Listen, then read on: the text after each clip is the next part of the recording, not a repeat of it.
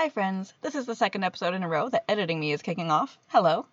This would ordinarily be a Patreon exclusive episode, just like every second episode here on Witchcraft for the Restless.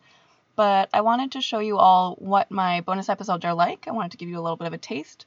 Um, they're usually like this and cover just one topic.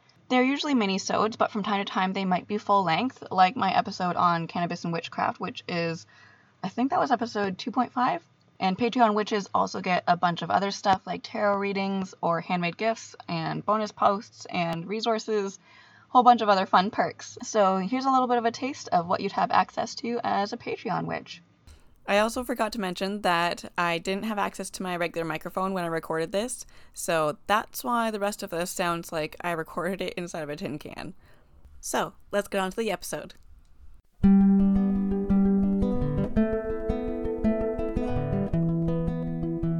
Hello, all you extra special restless witches. Get cozy, get yourself some tea, grab something to keep your hands busy, and put on your pearls in preparation of clutching because today's episode is entitled Racism in My Magic? Welcome to this Patreon exclusive episode of Witchcraft for the Restless.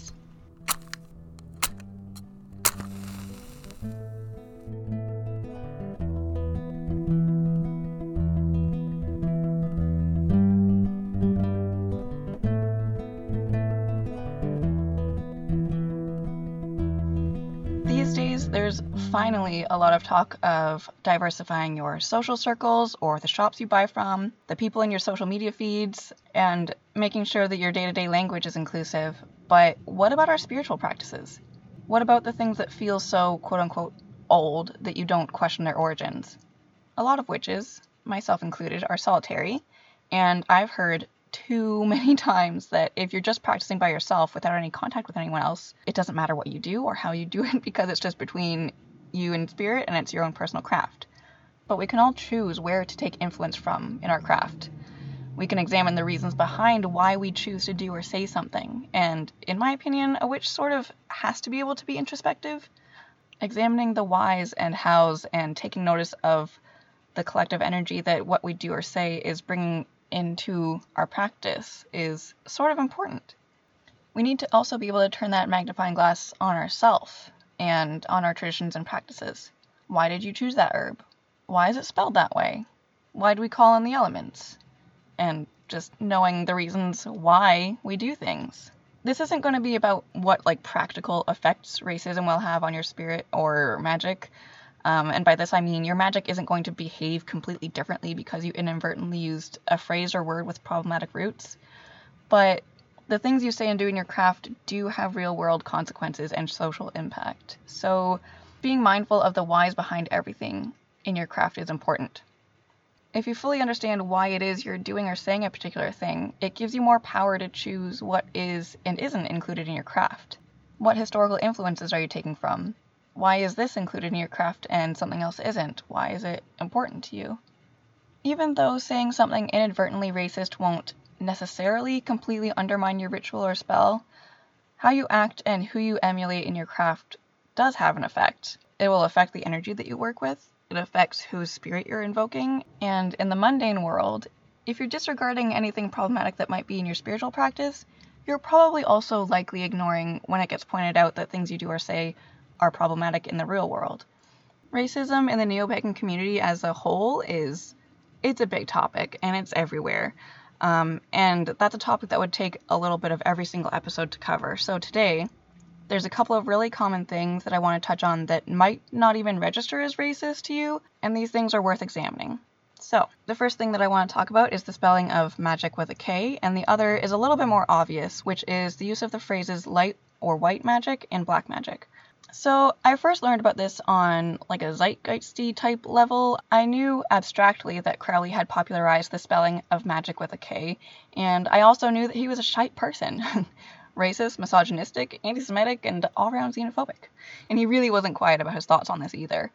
And I also knew that the main reason witches who use that spelling say they use it is because it distinguishes it from stage magic, which I never really understood. I had stopped spelling it that way a long while ago simply because I thought the distinction from stage magic was unnecessary and a little bit silly. But it crystallized for me and made it more of um, a choice, a conscious choice not to spell it that way. when I saw a post on Tumblr by Wintercraft, um, and I'll link that in the description. And that put all of those sort of nebulous, abstract reasons I had for not using that spelling in one place. So that's a really good um, little starting point, I think.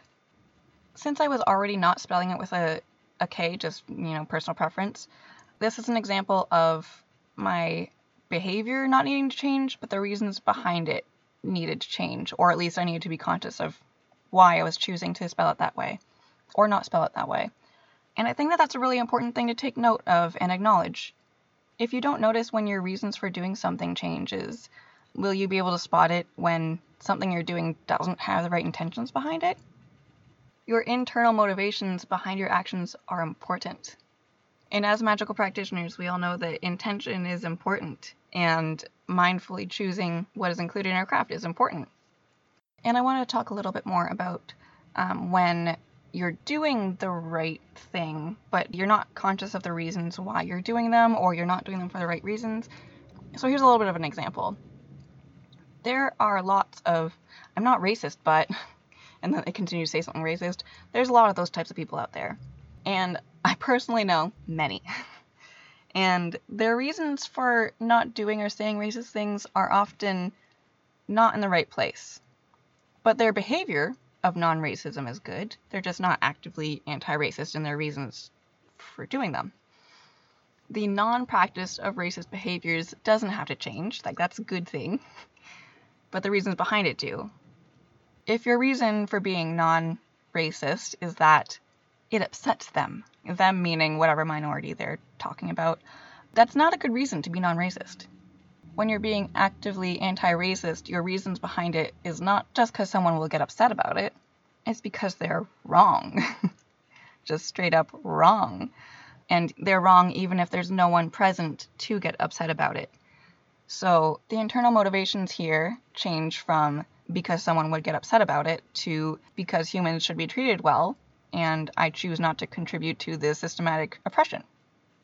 And on the same token, if you do or say something that is pointed out to be racist, you just have to acknowledge it, change your behavior, and make sure you understand why. So, magic with a K. I don't want or feel the need to go over all the various ways in which Crowley was trash, but it's important to highlight a few so that you understand why emulating anything this man did is just bad. he wrote an entire essay entitled the Jewish problem.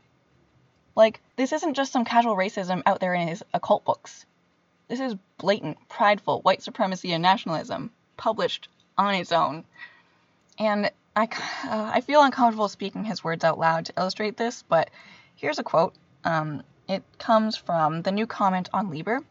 He says, Christians and other troglodytes, but most especially ugh, the parasites of man, the Jews, uh, ew.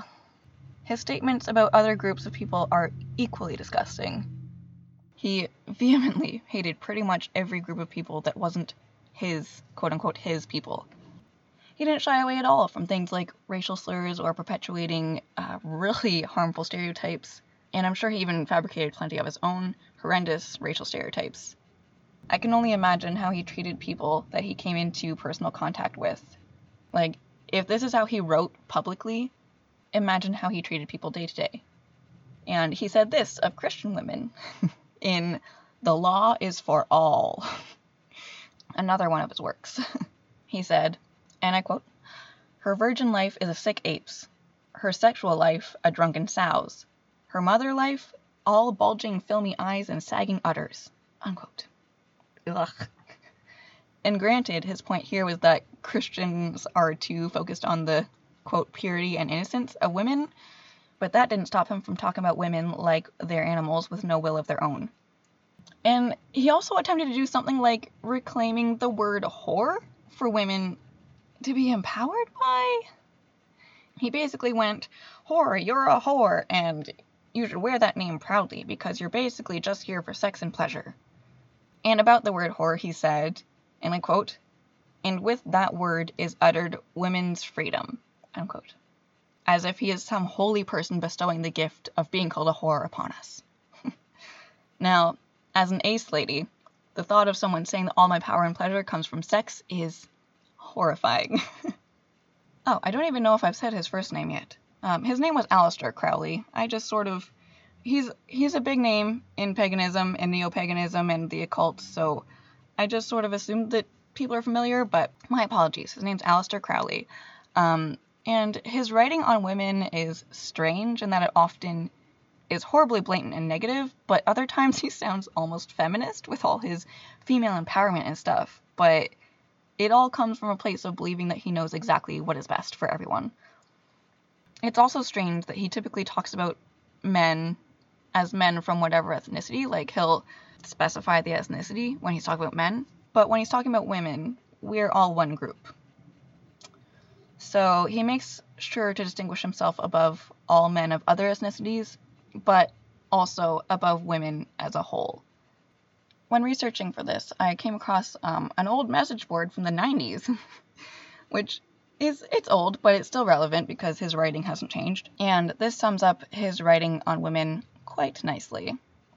So this is from a message board, and someone called VH wrote, when dealing with quote women as a class, Aleister Crowley is sometimes purely negative and other times weirdly pseudo-feminist. The passage I mentioned in The Law is for All, for instance, effusively praises women, but what it praises them for is making the enormous sacrifice of, quote, living the life of a cow, unquote, accepting incarnation in the weak and stupid and ugly female gender, purely in order for the race to go forward. To him, the only point of women even existing is childbirth. And he says so at a number of places. This is not so much damning with faint praise as it is damning with exuberant praise based on the offensive and demeaning stereotypes. Yeah, so well said, VH. And there's a reply to this with a passage from um, Confessions of Aleister Crowley. Aleister wrote, quote, Morally and mentally, women were from beneath contempt. They had no true moral ideas. They were bound up with their necessary preoccupation with the function of reproduction. Their apparent aspirations were camouflage. Intellectually, of course, they didn't exist. Even the few whose minds were not completely blank had them furnished with Wardour Street Chippendale. What?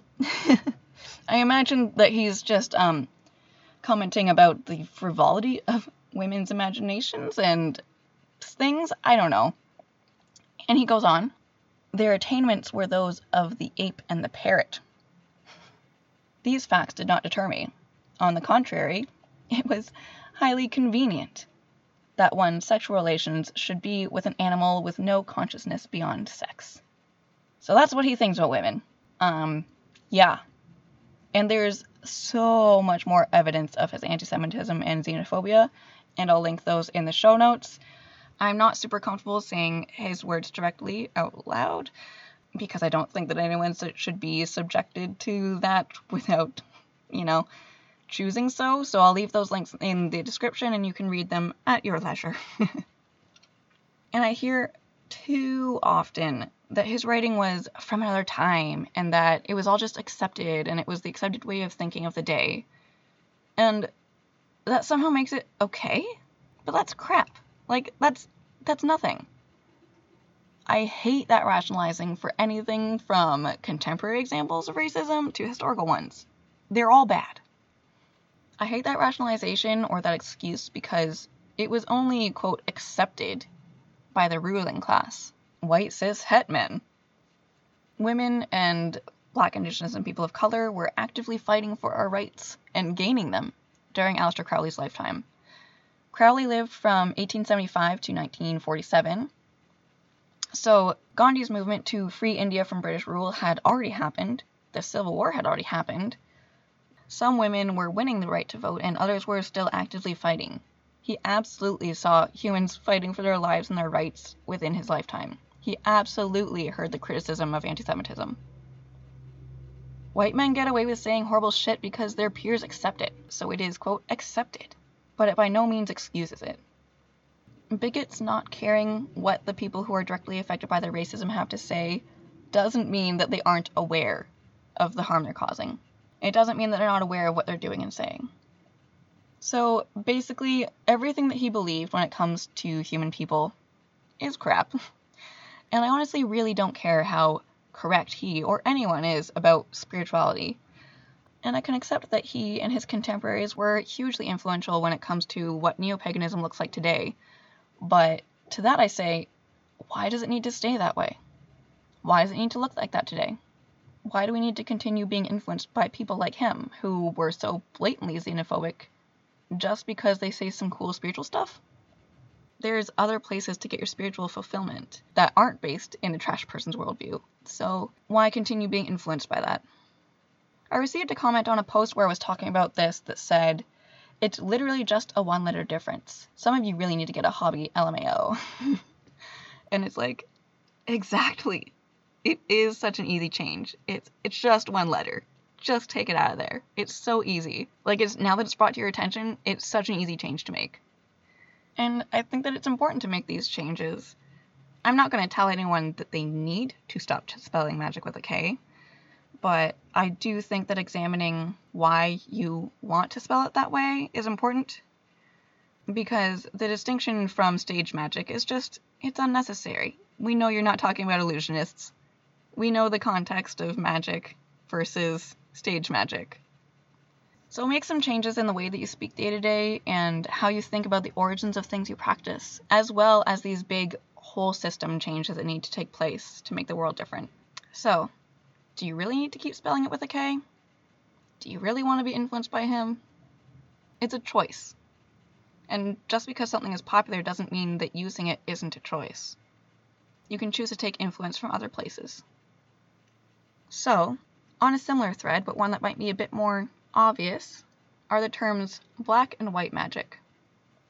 The term black magic doesn't have a racist origin for how it was very originally used, but it was also not used to describe wicked or malevolent magic.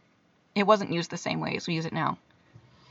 Black magic comes from the root of negromancy, where negro refers to the actual color of black, not a skin color, and it originally described a specific subset of rituals and divinatory practices without ascribing them moral, good, or bad natures.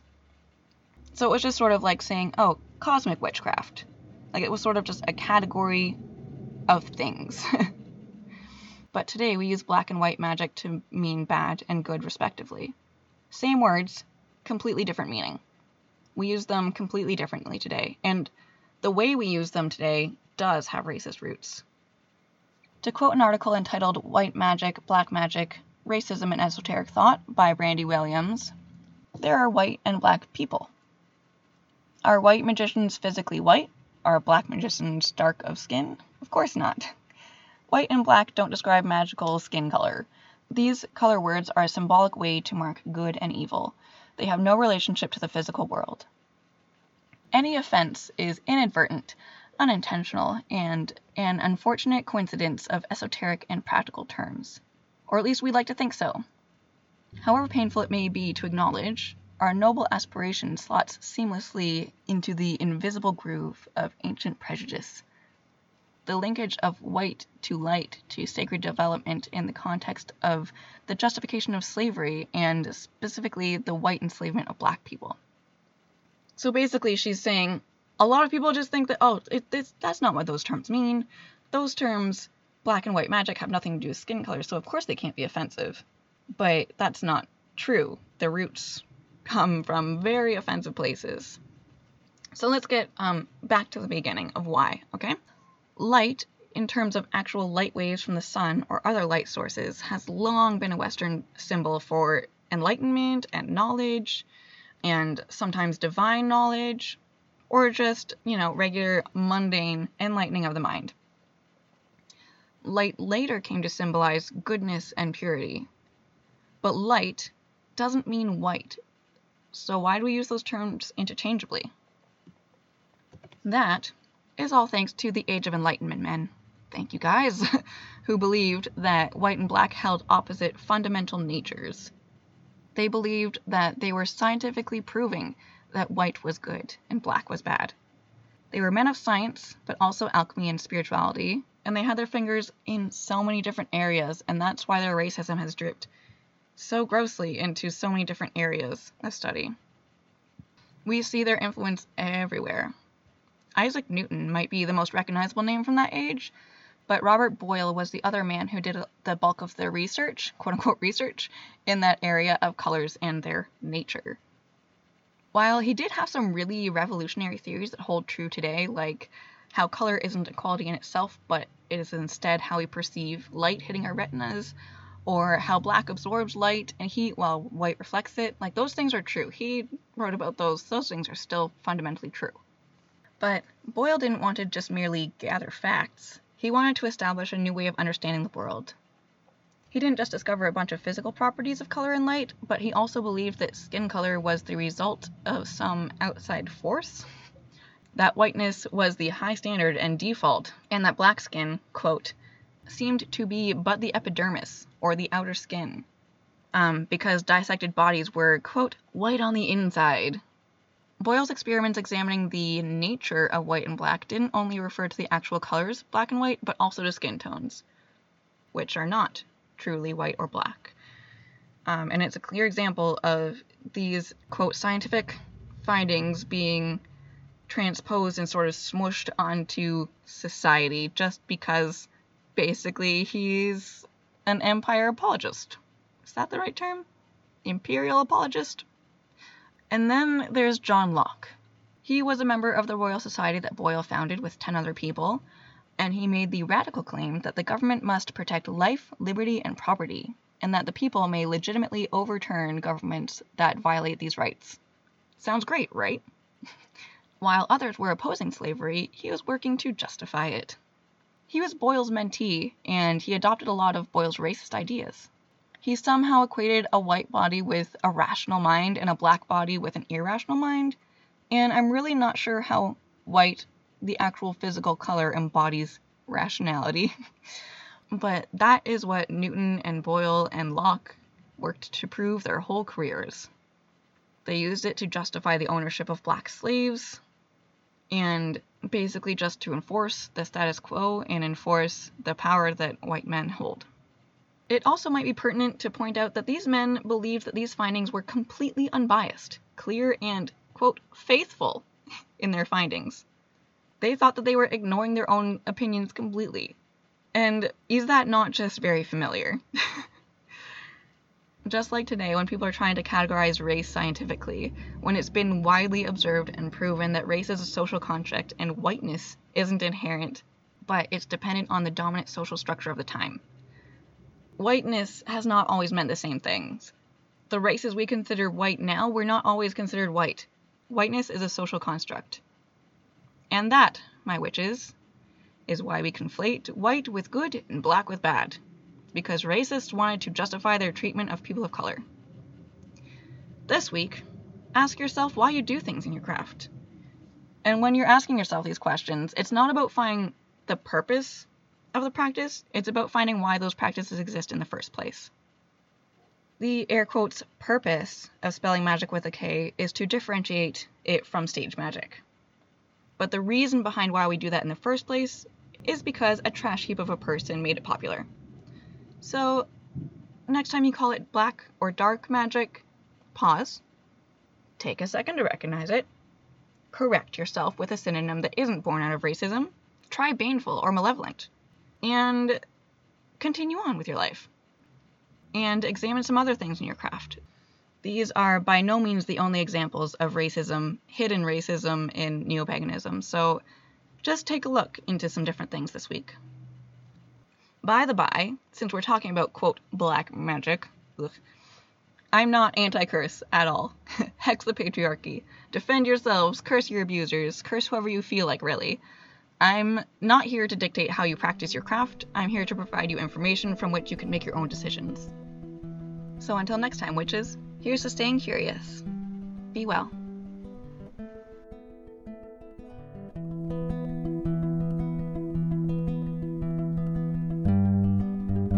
If you'd like access to all the other bonus content that's already up, you can join me on Patreon at patreon.com slash the restless witch.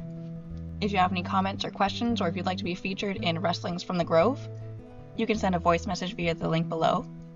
You can visit my website at therestlesswitch.com, email me at therestlesswitch at gmail.com, check out my Etsy shop, The Restless Witch, I'm on Tumblr and Instagram as at the Restless Witch, and Twitter as restless underscore witch.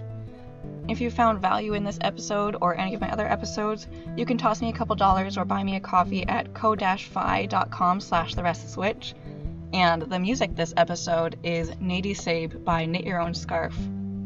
You can find more of their music on freemusicarchive.com. And I'll talk to you in the next episode. Thank you so much for listening. Bye.